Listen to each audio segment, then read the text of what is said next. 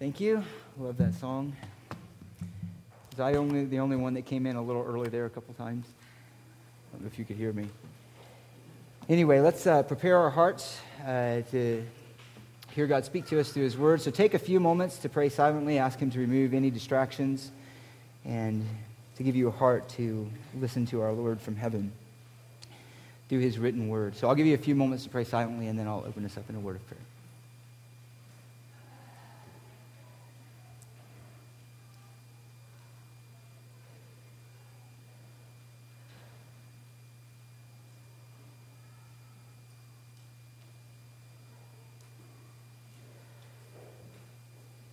Our Father, we do uh, bless you from deep within, as the song said, Bless the Lord, O my soul. And it's because of who you are. Worship is a response to who you are, and who you are is revealed on the pages of Scripture, ultimately in the person of Jesus Christ. And as we behold your glory, then the response of the heart, of the believing heart, is worship. It is to bless you, it is to have our eyes lifted off from ourselves, from this world, upward to you, to love you, to trust you, to delight in your grace, to rely on your strength, and to follow you wherever you may lead. And so, to that end, Lord, we pray that you would use your word to teach, instruct, train us in righteousness for the glory of Jesus Christ. And in his name we pray. Amen. Well, open up your Bibles, if you will, to 1 Peter chapter 4. 1 Peter chapter 4. Finally, coming here to the end of this uh, section, uh, in verse 11, particularly this morning. And as I mentioned last week, we are here, as we taught, began last week, looking at the issue of spiritual gifts, the issue of spiritual gifts. And God's use of them in building up the body of Christ, his use of them in our life to build us up as the church. And we began last week by noting uh, the illustrations that Scripture gives of the church. And the, I, the heart of these illustrations is that there is diversity and yet unity. There is a diversity among the people of God, and yet there is a unity in Christ that we share as the singular body of Christ, as those indwelled by the Holy Spirit with the same faith, same hope, same Lord, same baptism and so forth. And so he gives pictures. He gives the picture of a body, he gives the picture of a house, he gives the picture of the temple. All of those being one and yet made up of many parts. And so it is with giftedness. Though we have many gifts, we are we display a harmony and a unity that, that reflects and leads to the glory of Jesus Christ. I, I want to begin this week by just noting a quote by Henry Ford. Henry Ford, you'll know, is the the organizational genius who came up, really came up with the idea of the assembly line and the mass production of cars. And he said this, or he's quoted as saying this Coming together is a beginning, keeping together is progress, and working together is success. Coming together is a beginning, keeping together is progress, and working together is success. And where there is no working together, then there is no success. Where there's disunity or disharmony, then there is no success. To whatever point that someone who is a part of a team, who is a part of an organization, who is a part of a family, who is a part of anything that involves more than just yourself, what makes it a success, what brings about fruit, what leads to the end desired, is that everybody work together, doing their part, doing their part to achieve the same goal. When that isn't the case, then it brings disruption. Uh, professional sports players, if there's a, someone who's not a team player, they'll get traded. They'll go somewhere else because they are a disruption to what the coach is trying to produce among a team. A good coach, anyway, would do that, and a good team owner. If there's a company and the employee is working against what the objectives are, then that employee will be fired or he'll be reprimanded because it's going against what's being uh, sought to achieve. It's built into our human nature. It's built into our human nature and to the very design of our, our being together and working together to achieve something that we need to have a certain kind of unity and a harmony. And that's especially so in the body of Christ. It's especially so in the body of Christ. And even more so because in the body of Christ, there are deeper realities than just achieving a business goal or a sports goal or whatever. There is this reality of the Holy Spirit who unites us together. And so Paul says that we are members of one another. Far beyond just being united in a common belief, we are united by a common God who indwells each of us and involves our lives and so intertwines them that whatever happens with one affects everybody. So, Paul gave the illustration in 1 Corinthians 12 when one member is honored, then all are honored. When one is dishonored, then all are dishonored. Wherever there is weakness in the body or wherever there, wherever there is a failure to work towards the same goal or to work together according to the Spirit's work within us, then to that degree, the glory of Christ and the health of the body and the joy of the body is diminished. And so we looked at that in several places. Let me just mention one to you. In Ephesians chapter 4, he says this Ephesians chapter 4. He says, But speaking the truth in love, we are to grow up in all aspects into Him who is the head, even Christ, from whom the whole body, being fitted and held together by what every joint supplies, according to the proper working of each individual part, causing the growth of the body for the building up of itself in love. And so that is then the necessary element of a healthy church and of a growing church and of a maturing church is that each person who is a part of that church is functioning as God has designed them to function within the body. And so that's where Peter points us this morning. So let me read just 1 Peter chapter 4. And I'm actually going to begin in verse 7 and read down to verse 11, although we'll be looking specifically at verse 11. And beginning in verse 7, because that's sort of ahead of this final little section here, namely that what does life look like living in light of the end? So beginning in verse 7. The end of all things is near. Therefore, be of sound judgment and sober spirit for the purpose of prayer. Above all, keep fervent in your love for one another, because love covers a multitude of sins. Be hospitable to one another without complaint. As each one has received a gift, employ it in serving one another as good stewards of the manifold grace of God. Whoever speaks is to do so as one who is speaking the utterances of God. Whoever serves is to do so as one who is serving by the strength which God supplies, so that in all things God may be glorified through Jesus Christ, to whom belongs the glory and dominion forever and ever. Amen. Now, I noted last week we're approaching this passage by making eight observations, eight observations that form and shape for us our thinking and about spiritual gifts.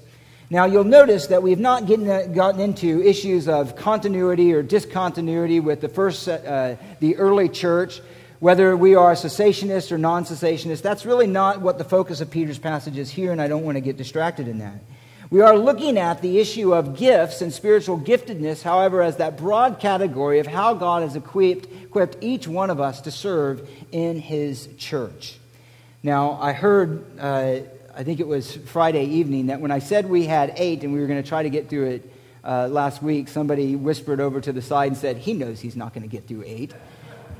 Uh, and that prophecy was fulfilled. Uh, we got through five, I think, five or six. Uh, but we will finish it up this morning. We'll try to, we'll finish it up this morning. But by way of reminder, let me go over what we covered last week. And so I'm just going to mention these briefly. The first thing we noticed is right there at the beginning of verse 10 as each one has received. And the first point was this spiritual gifts are universal. Every Christian is gifted. There is no such thing as a Christian who has not been uniquely gifted by the Holy Spirit to serve in the church. There is no ungifted Christian, it simply doesn't exist. Every believer is uniquely gifted by our sovereign God to serve his body. And we connected that even to Ephesians chapter 2, where he says, For we are his workmanship, created in Christ Jesus for good works, which God has prepared beforehand. God has designed each believer to walk in good works, to areas of service to him. Even before he called us, they were prepared for us. So the first point is this that spiritual gifts are universal, every Christian is gifted. Secondly, spiritual gifts are a matter of grace. They are to be exercised with humility. They're to be exercised with humility. And again in verse 10, he says, As each one has received. It has received. Whatever giftedness God has given to any one of you, it is a matter of grace. It is something unmerited. It is an unmerited favor of God. It's part and parcel with His grace of salvation, His grace of redemption, which is far more than forgiveness of sin. It is reconciliation to God, it is regeneration, it is union with Christ, it is the indwelling Holy Spirit. It is being a part of his body, the church, and it is all received by grace, by grace.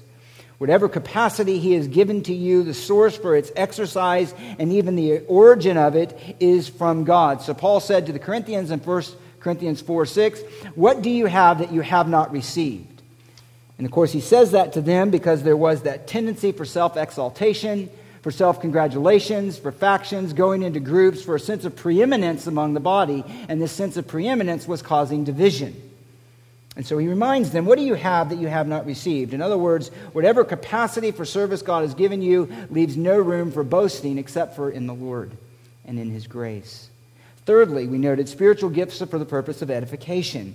They are for the building up of others and not ourselves. And so he says in verse 10 As each one has received a gift, employ it in serving one another. So, whatever capacity you have from God is not for, again, any self advancement. It is to serve the body. It is to sacrificially give up yourself to serve the body. The primary purpose of our giftedness is for others and not for ourselves. For we have the joy of obedience. We have the joy of being a part of what God is doing in other people's life and what God is doing in this world and what God is doing in His church. And so we have that joy, but the end goal, the purpose, the trajectory of a spiritual gift is for the building up of others. It's for the building up of the body of Christ. So in his discussion on gifts, Paul says in 1 Corinthians 14 26, at the end of that verse, let all things be done for edification. And so we looked at that. Fourthly, spiritual gifts are possessed as a stewardship. There is a stewardship. We are responsible and accountable for their use. And so again, he says in verse 10 As each one has received a special gift, employ it in serving one another as good stewards of the manifold grace of God. And to be a steward then has two other uh, components to it. One, it means then that you are responsible to use your gift. And secondly, that you are accountable for the use of your gift. So God will hold each of us accountable for the use of our giftedness, what we did with the opportunities that He gave to us.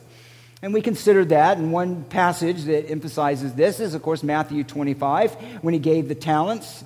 And at the end of the master's journey, when he came back, each one was to give an accounting to him. And some increased what he entrusted to them, enter into the joy of your master. One did not, acted in unbelief, and he was held accountable for that as well. To put that in short form, Paul says in Romans 14 12, each one of us will give an account of himself before God. Each one will give an account of himself before God. And so, this idea of stewardship, of stewardship, is that of having been entrusted for something by another to use faithfully and consistently with their desires, with their will.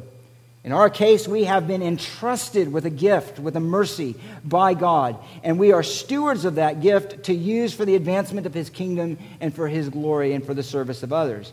And inasmuch as we fail to exercise that gift, we are robbing from Him who's entrusted it to us, namely the Lord. And so we take service very seriously.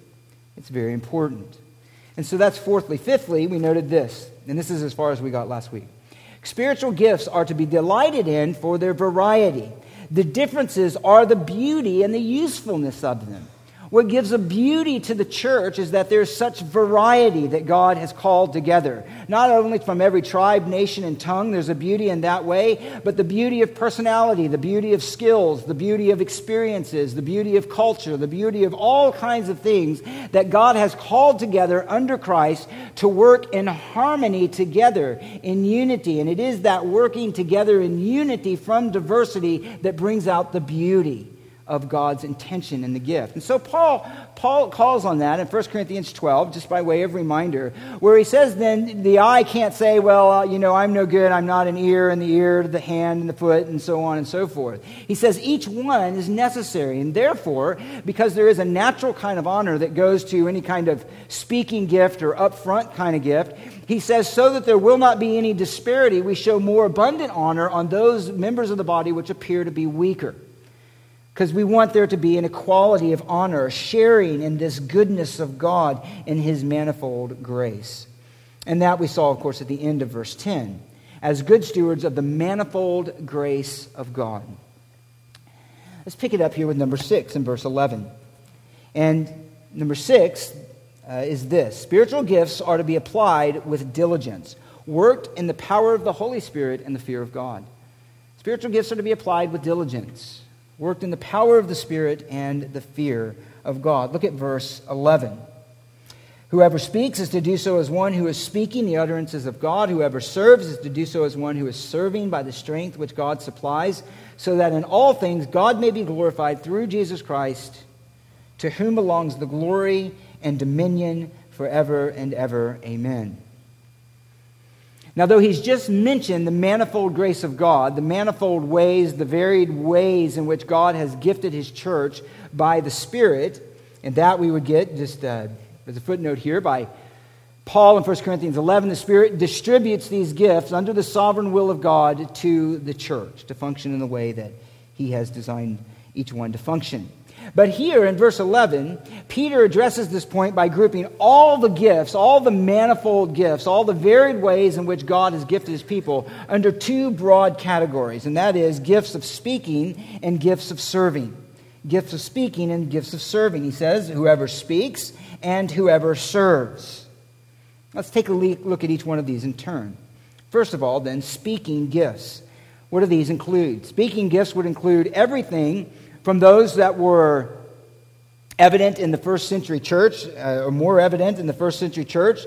It would include, even as a matter of fact, he does include this specifically in 1 Corinthians 12 tongues, gifts of knowledge, prophecy, all of those kind of uh, sort of uh, outward, uh, miraculous kind of gifts. It also includes those which are more common throughout the history of the church, namely preaching, teaching, counseling, and evangelism. All of these related to communication of the Word of God to others. I would want to make a, just a note here briefly that, that speaking and teaching gifts are not merely teaching and speaking skills. Somebody can be unregenerate and be an excellent teacher. I always remember this one.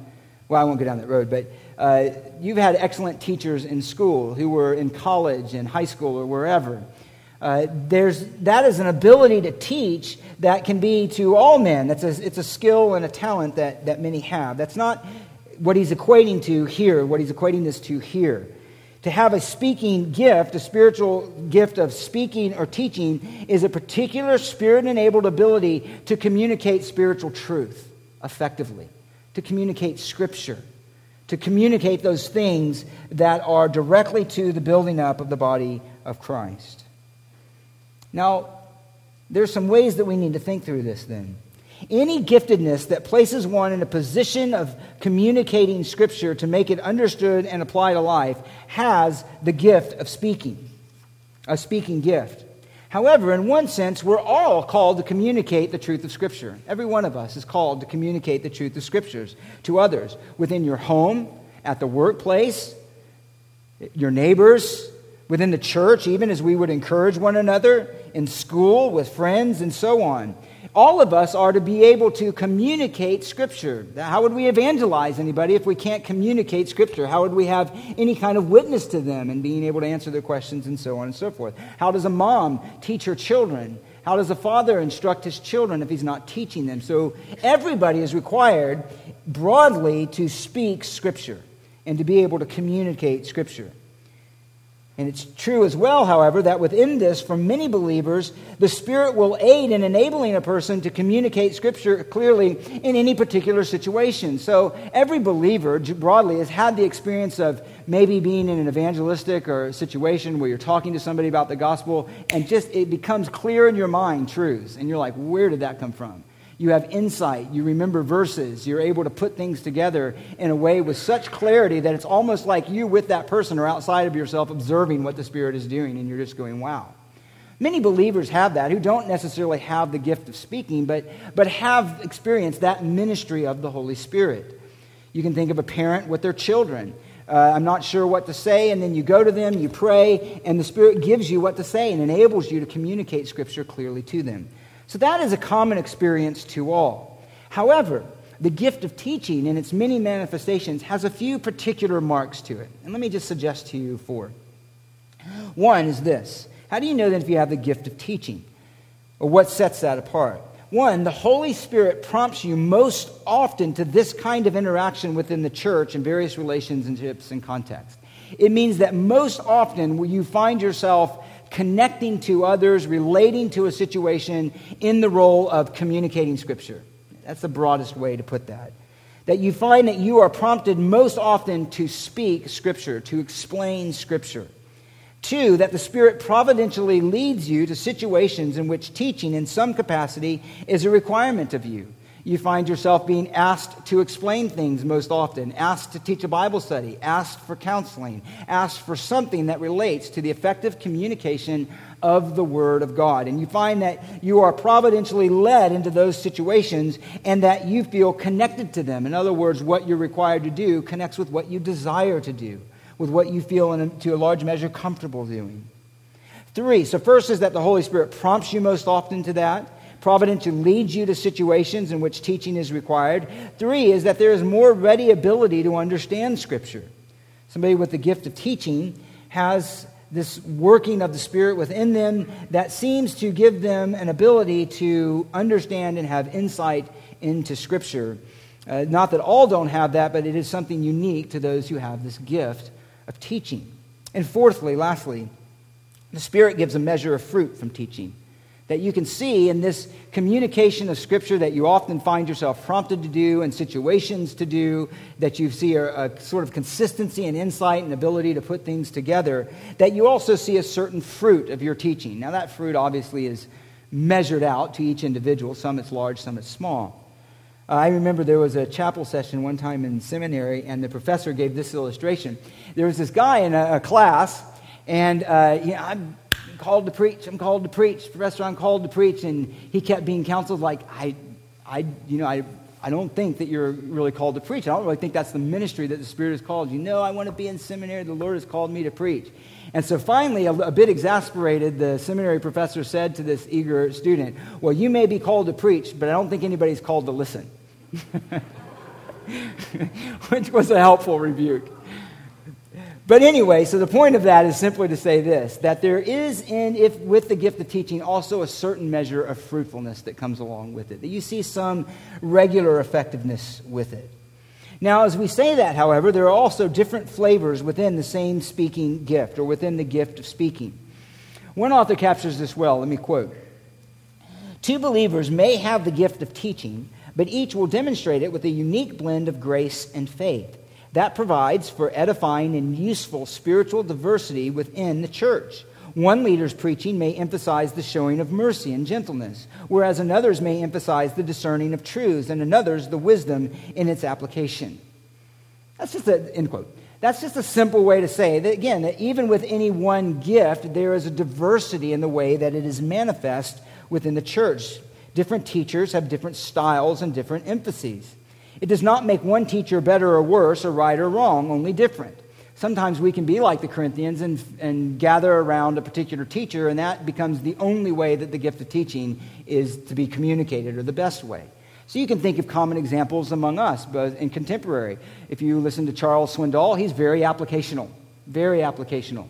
If somebody listens to MacArthur, he's very didactic, he's very teaching. If somebody listens to Piper while there's teaching, he's very emotional. He's very emotive in what he's trying to draw out and impact in his preaching. If you listened or read Spurgeon, he was very evangelistic, very evangelistic, and he was always appealing on a basis of evangelism. If you're familiar with Jonathan Edwards, he was uh, very logical and analytical in his preaching, not a whole lot of emotion. All of these are different, and there's so many other varieties as well. One is not right and one is not wrong. One is not better and one is not worse. Each is different with the gift of teaching. Each has a different role uh, to play. And so the only measure of how we evaluate a teacher is not their style and not even how great of fruit they might have or any of those things. The measure of how we evaluate a teacher is their faithfulness to Scripture. That's it. Are they faithful to Scripture? Are they faithful to the meaning of Scripture? If they are, then we rejoice in that gift of teaching, whether we connect with that particular person or not, or so on. The issue is when we evaluate is only faithfulness to Scripture.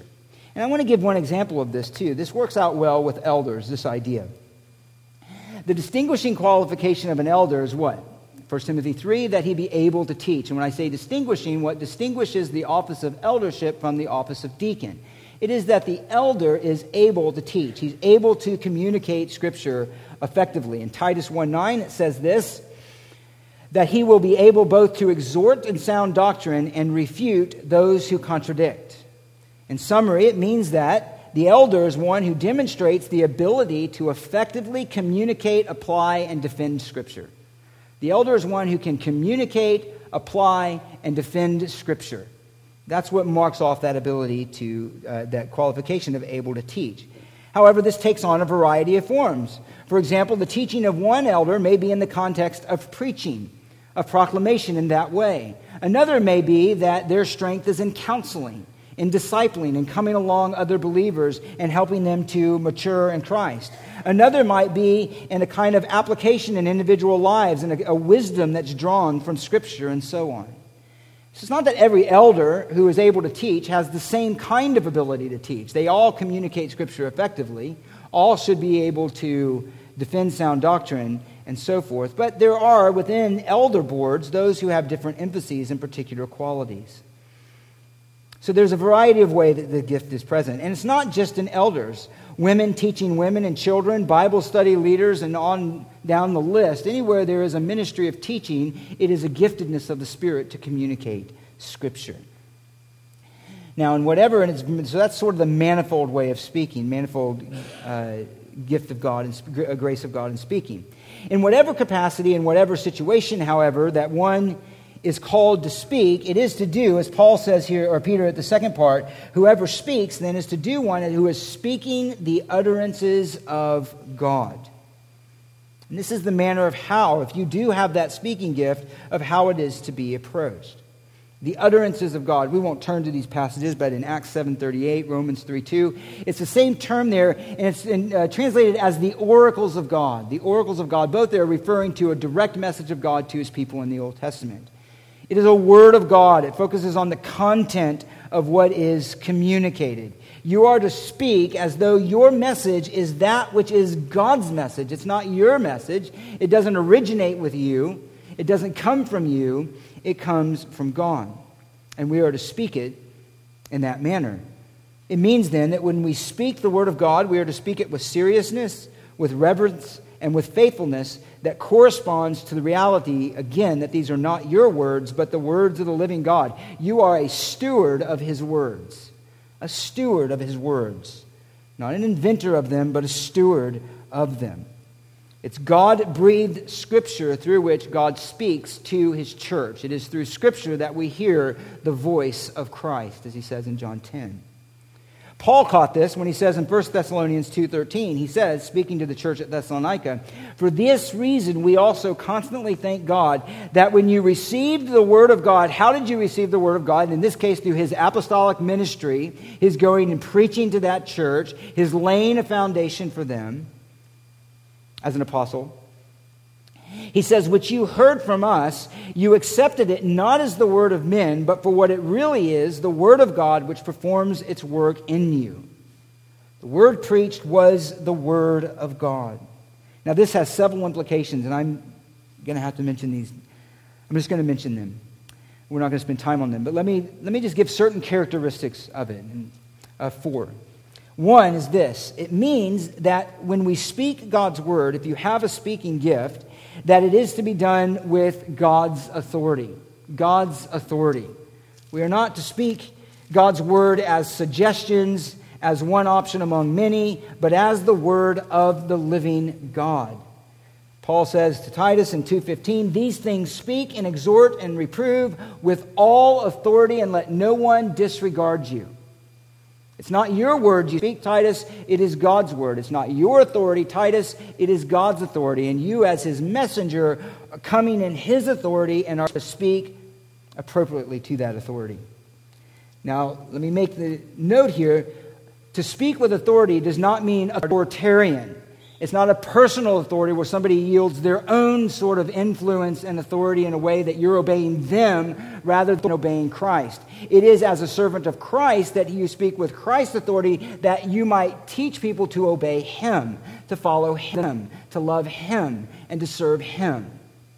It's not a personal kind of authority, it's an authority related directly to the Word of God. Let me give you one illustration of this in Thessalonians chapter 4, and I'm just going to mention this.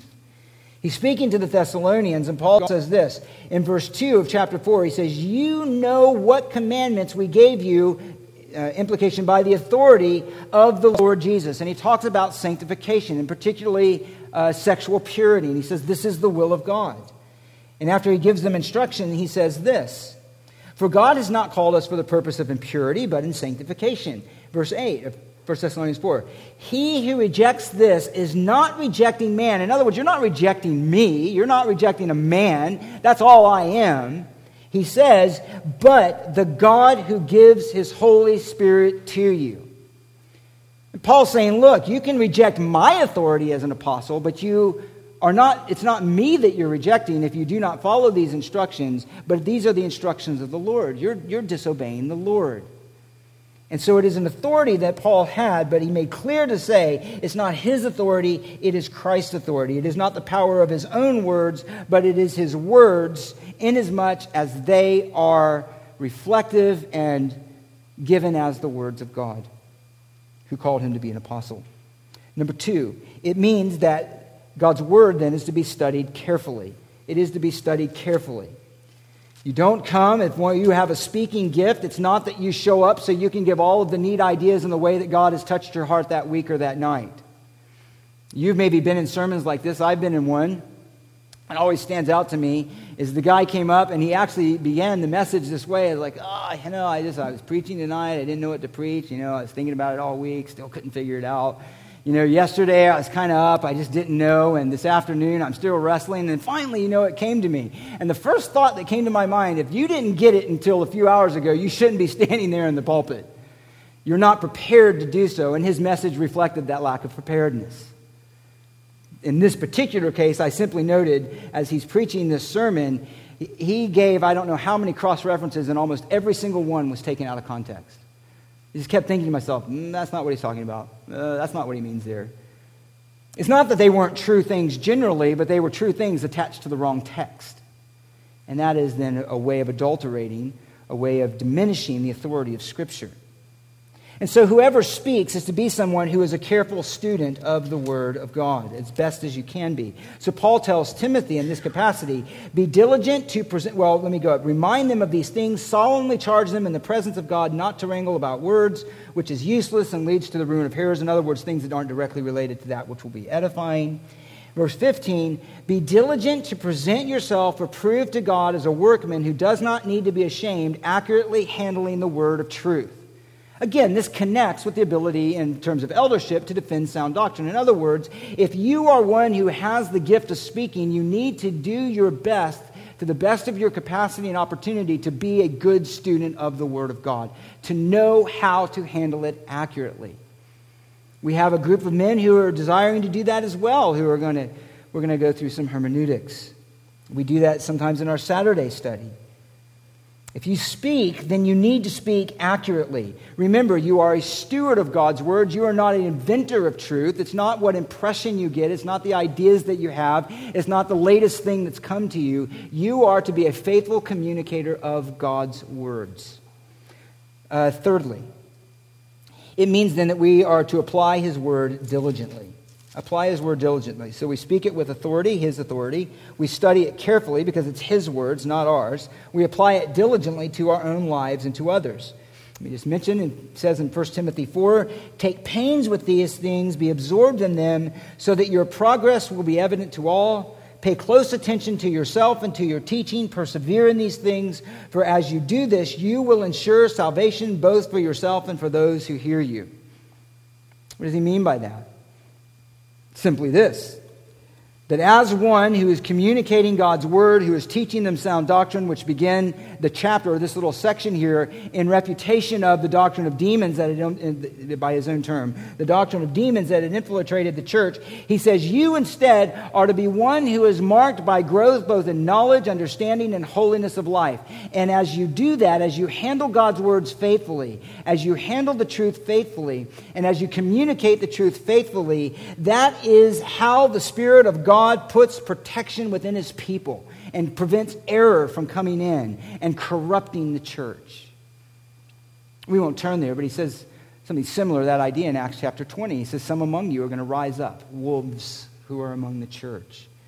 But he says, You take, you take pains with these things, and as you are progressing in them and you are teaching the people, you are, you are a means of God's protecting them in the truth and protecting them from error.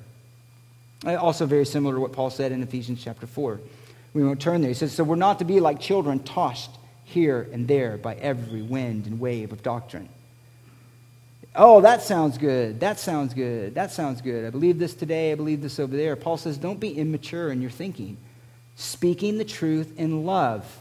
We are to grow up in all aspects into Him. We are to learn and be growing in discernment and discernment. So if you speak God's word, then we should be growing in skill, knowledge, and holiness. Lastly, fourth, it means if you speak God's word, it is to be spoken then with integrity.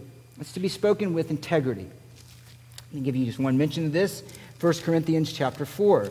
Paul says this, and again, he's, he's uh, addressing here, the context here is of false teachers who had come into the Corinthian church. He talks about them again, the super apostles of 2 Corinthians 11. And these were not only themselves perverting the Word of God by wrong motives and even with their teaching, which he calls them, by the way, in 2 Corinthians 11, you'll remember workers of Satan. But he says this they also were accusing the Apostle Paul. And so he says this in defense of himself Let a man regard us in this manner, as servants of Christ and stewards, there's the idea again, stewards of the mysteries of God. In this case, moreover, it is required of stewards that one be found faithful. To me, it is a very small thing that I be examined by you or by any human court. In fact, I do not examine myself. I am conscious of nothing against myself, yet I am not by this acquitted, but the one who examines me is the Lord. In other words, Paul lived his life and his ministry as being examined and accountable only to the Lord. And he says this is his testimony is a clear conscience. He says, We are not like many peddling the word of God, but as with sincerity and as with truth, we speak in the sight of God and of men. He says in 2 Corinthians chapter 4, but we have renounced the things hidden because of shame, not walking in craftiness or adulterating the word of God, but by the manifestation of truth, commending ourselves to every man's conscience in the sight of God.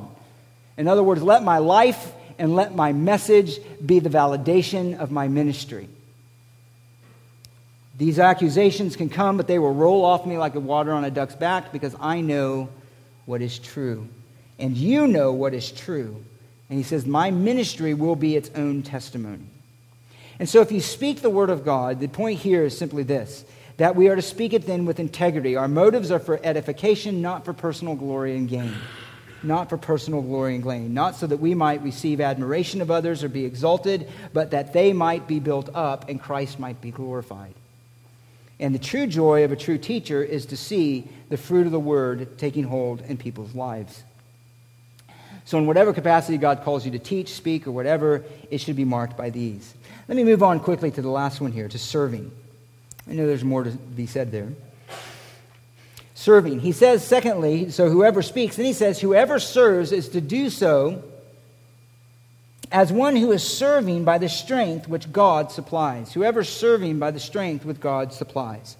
Serving gifts include every kind of service giving, helping, encouraging, comforting, using a specific skill for the good of another or the church, being sensitive to the spiritual, emotional, and physical needs of others, seeing any need and using time, resources, and talents that you have to meet it all of those fit under serving. One helpfully said this it probably covers all those deeds on Christ, uh, a Christian does for another administration, care of the poor and sick, including contributing funds, distributing funds, physical care, healing, and similar acts that express God's love and mercy in concrete form. So, that's just another way of saying that serving is all acts of service, all acts of ministering grace and mercy to someone else. And as with teaching, however, we're all called to serve. So all are called to communicate. So there's a distinction between what is a general command for everybody and what is a particular manifestation of the giftedness of the Spirit. In the same way it is with serving. So Paul says to the Galatians, all you were all you were called to freedom, brethren. That is freedom from the law, freedom from the tutelage of the Mosaic law, and so forth. Freedom into the glory of life in Christ. You're called to freedom, brethren. Only do not turn your freedom into an opportunity for the flesh, but through love serve one another. And that goes to every believer. Through love, serve one another. The gifts of so serving itself does not require giftedness, and I'm going to emphasize that again later. Serving does not require giftedness uh, in its broadest, broadest application. The gifts of serving, however, are unique spirit motivated, and enabled capacities and opportunities to meet various needs within the church. Giftedness in this area, similar to speaking and teaching, is when you find your role within the body as meeting needs, supporting others as the most natural fit. You find the most natural fit within the body is some area of serving. It's not in leading, it's not necessarily in teaching, it's not in counseling and all of those things, but you find it in areas of service. This is the application, many times, of a particular skill or ability. Somebody has experience, skills, and abilities in construction, in music, in accounting and finances, organization, even decorating and making things beautiful, mechanics, medical, knowledge, whatever it is, saying when there's those skills are applied to the service of the church, to the ministry of the church. So it's not so much that in terms of spiritual giftedness, it's not so much that somebody is gifted in music. There's a lot of people who have talent in music and are gifted in that sense. They have no love for Christ at all. They may hate him. That, that's not the point. It, it is to say that when somebody has a particular skill that God, yes, has given them, but it's a spiritual gift uh, of serving when that skill is used to the building up of the body of Christ. It's used for edification within the church. So when somebody's up here and they have an ability, a musical ability, the giftedness of service is that I'm giving up my time, I'm giving up my, uh, uh, my effort to serve the church, to lead, in this case, in music, a worship and song. Worship and song. So that's the idea. Now, I want to make note here that within this category, there's also, you know, the particular subgroup that hold to an office of service, and that is the deacon. The deacon. And there's a lot to say here, but the same root for the word, what we have as the office of deacon, as you well know, many of you, is to serve. Now, I'm going to again just mention this quickly. We're not going to spend a lot of time, but this is worthy to know. So, is everybody a deacon if they're serving? Well, no everybody is not a deacon, it is a particular office laid aside in 1 Timothy 3 next to elders, although given much less attention as an office within the New Testament. It's really kind of wide left open. There's only a few places where they're even mentioned. The beginning of Philippians 1, the office is mentioned specifically, and then possibly it's mentioned with Phoebe in Romans 16.1 and other places. But outside of that, there's really not a lot in the New Testament that speaks to the office. However, the office is mentioned in 1 Timothy 3 8 through 13. We won't turn there, but you, the office of deacon, as with elders, requires uh, a high standard of Christian character. In other words, it's a position held by those who demonstrate a certain maturity in the Christian faith. Who demonstrate a certain maturity in the Christian faith. So it's not the believer who's a day old in the Lord and is already serving somewhere is not a deacon. They're not a deacon. They're not yet proven in that way and they're not uh, called to that. So he says in 1 Timothy 3 uh, Deacons likewise must be men of dignity, not double tongued or addicted to much wine, fond of sordid gain, holding to the mystery of the faith with a clear conscience. And they must first be tested. So we're talking about a certain kind of maturity, a kind of belief, a kind of faith that has faced adversity at some level, has been tested, and is shown to be genuine and maturing. Let it first be tested and then let them serve as deacons if they are beyond reproach. So there is then the office of deacon. It requires a high standard of Christian character, but it's distinct from elders in this sense It does not require the gift of teaching. Therefore, the office of deacon does not have inherent in the office the spiritual authority that comes with the ministry of the word, as it is with an elder. And he'll, we'll get to that in 1 Peter chapter 5 down the road. Therefore, spiritual authority related to the word is not inherent to the office, and therefore we would hold can be held by women. There are deaconesses. That's another discussion, and that's a debatable point, but that's where we would hold. Particularly gathering that from verse 11 women likewise must be dignified, not malicious gossips, temperate, faithful in all things. Now, the prototype of a deacon, however, is seen in Acts chapter 6. And if you're, maybe you wouldn't remember the reference, but Acts chapter 6 is the account, the first few verses, of dissension that had grown up among Jewish believers in the early church, and it had to do with the issue of food, the distribution of food. Uh, as they were increasing in number, a complaint arose on the part of the Hellenistic Jews. Those were Jews who had uh, adopted or taken on uh, Greek culture, even in many cases Greek language and so forth and against the native Hebrews. These were Jews who were uh, primarily in Ju- Judah, around Jerusalem, who spoke Hebrew and who had rejected any of the influences of Greek culture and so forth.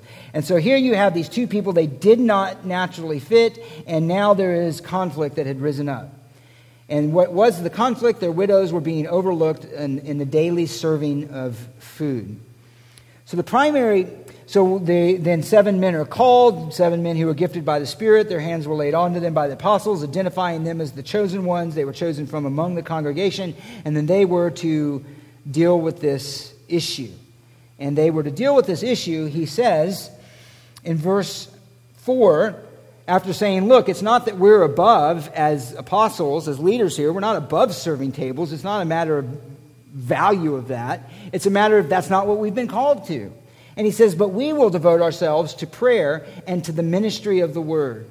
And so they applied that, those ministries, and the church began to grow. Now, those were not technically deacons. The office was not yet developed at that point. However, that is a prototype of what the relationship between deacons and elders would be that we see in 1 Timothy 3 and other places. So, the primary overarching role of the deacon is to care for the needs of the body personal ministry and gatherings, which would include facilities, in a way that frees elders to carry out the ministry of teaching and shepherding. That's the basic idea of the office. Now, all that said, everybody and every Christian in this room falls into one of those categories. So if you are here and you are a believer in Jesus Christ and you are indwelled by the Holy Spirit, you are in union with Him, you are a part of the body of Christ not merely externally, but in truth, you have a gift related to the category of speaking or to the category of serving. And that means then, uh, again, in, in broad exhortation, that you should be involved in the church in some way at that level. Some way in speaking and teaching and counseling and discipling, or in serving in some manner. So everybody falls into that category. Now, some answer to this question. Now, how do we know what our giftedness is, however? Well, I've already hinted at it. Some answer this question by taking an evaluation test. Has anybody ever taken one of those, a spiritual evaluation test, what your giftedness is? Those are floating around sometimes. And some people are legitimately helped by those. Some people are legitimately helped by those. I personally don't find them very helpful uh, for a variety of reasons. Uh, I'll, I'll mention a couple. One is that we have a variety and a combination of gifts. It's not like we only have one gift. It's a beautiful mosaic, it's a beautiful picture of how the Holy Spirit weaves together a variety of gifts in each individual, a variety of opportunities, a variety of ways that it's worked out through their own experience and personality that they serve in the church. And so you don't want to atomize it too much and start going, this gift, this gift, I have this and don't. And that leads to the second reason why I would at least caution sometimes on those. Because to identify a particular gift, to take this and go, okay, here's, here's the areas of giftedness, uh, it can lead someone away from a general heart of service. It can lead away from a general heart of service. What do I mean by that? Well, if somebody has the gift of teaching and speaking, uh, and there's a need to set up tables or help with children or take out the trash, it can create the attitude that sees and hears of the need that says, well, you know, I'm sorry, I, I do realize that you need help in children's ministry. I do realize that somebody needs to wash the dishes after we have a fellowship dinner. I do realize that somebody needs to take out the trash or clean something up. But my gift is in teaching. I have a speaking gift. I wouldn't want to come over here and distract myself with a lesser thing. And sometimes it can be that kind of attitude, and, and that's not that helpful. There can develop a very narrow view of service. And granted, each person cannot do everything, but we should always be willing and ready to do what we can. And again, we see an example of that even in Acts 6. It's not that we're unwilling, it's not that we're above it, it's not, that's not what we're called to. And so it's not helpful to the church if we're doing something not what we're called to. But there is to be a general attitude of service. So, how do we discover our giftedness? How do we discover our giftedness?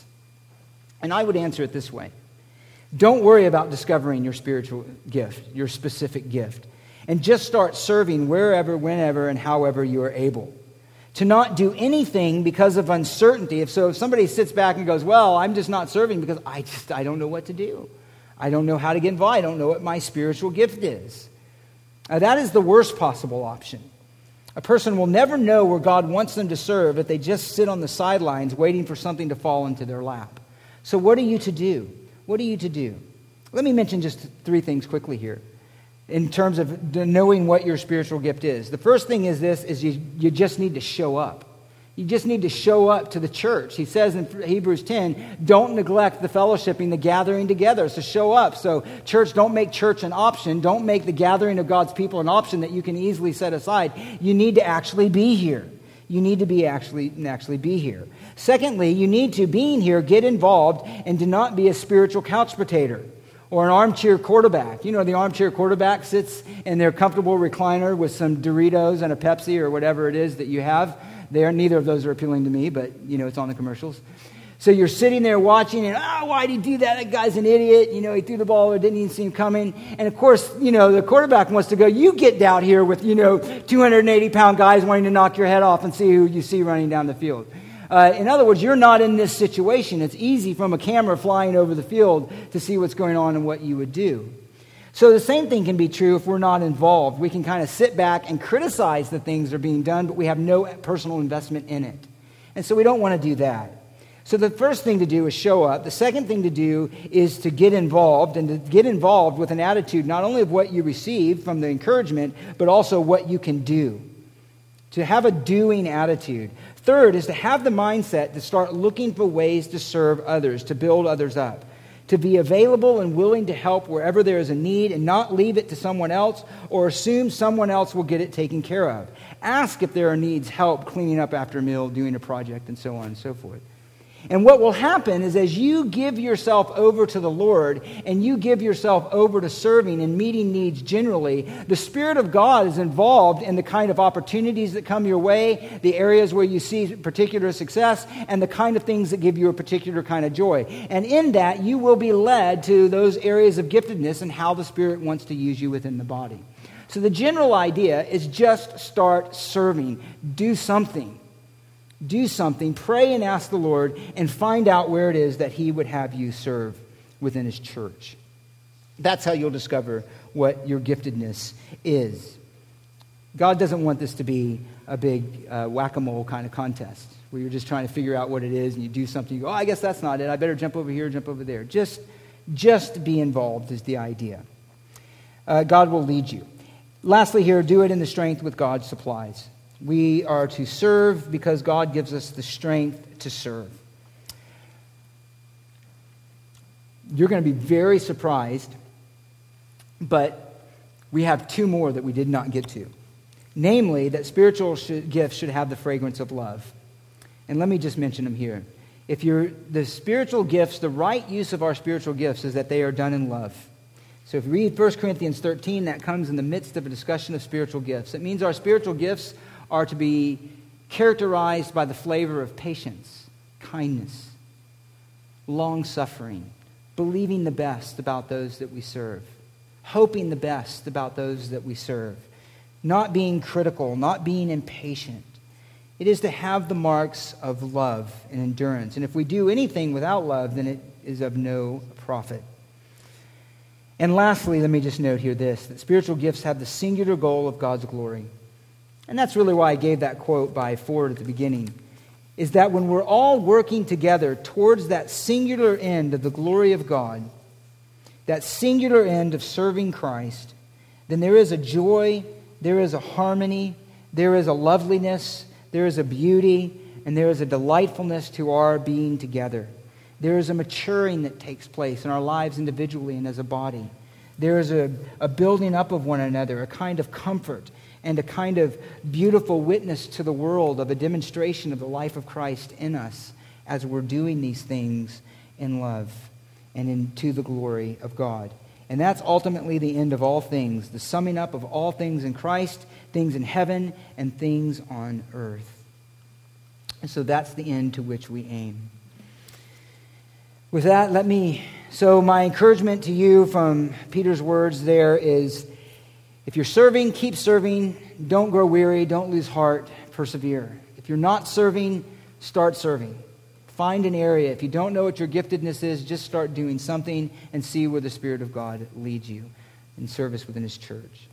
Let me pray, and then John will lead us in a closing hymn. Father, thank you for your gift of the Spirit which, O Christ, your word tells us that you received after your ascension to the Father, after the completion of your work as Redeemer, and that that is what was poured out on the church on the day of Pentecost. And part of that great ministry that we have in the new covenant is this promise that each one of us is uniquely gifted to serve in your church. May we lay hold of that great privilege and opportunity. And would you lead us and guide us into how we can best serve you within the church. And may all that we do be a reflection of our trust in you who died and rose again, and be characterized by the flavor of love, even the love that you show to us. And it is to that end we pray. In your name, Jesus, amen.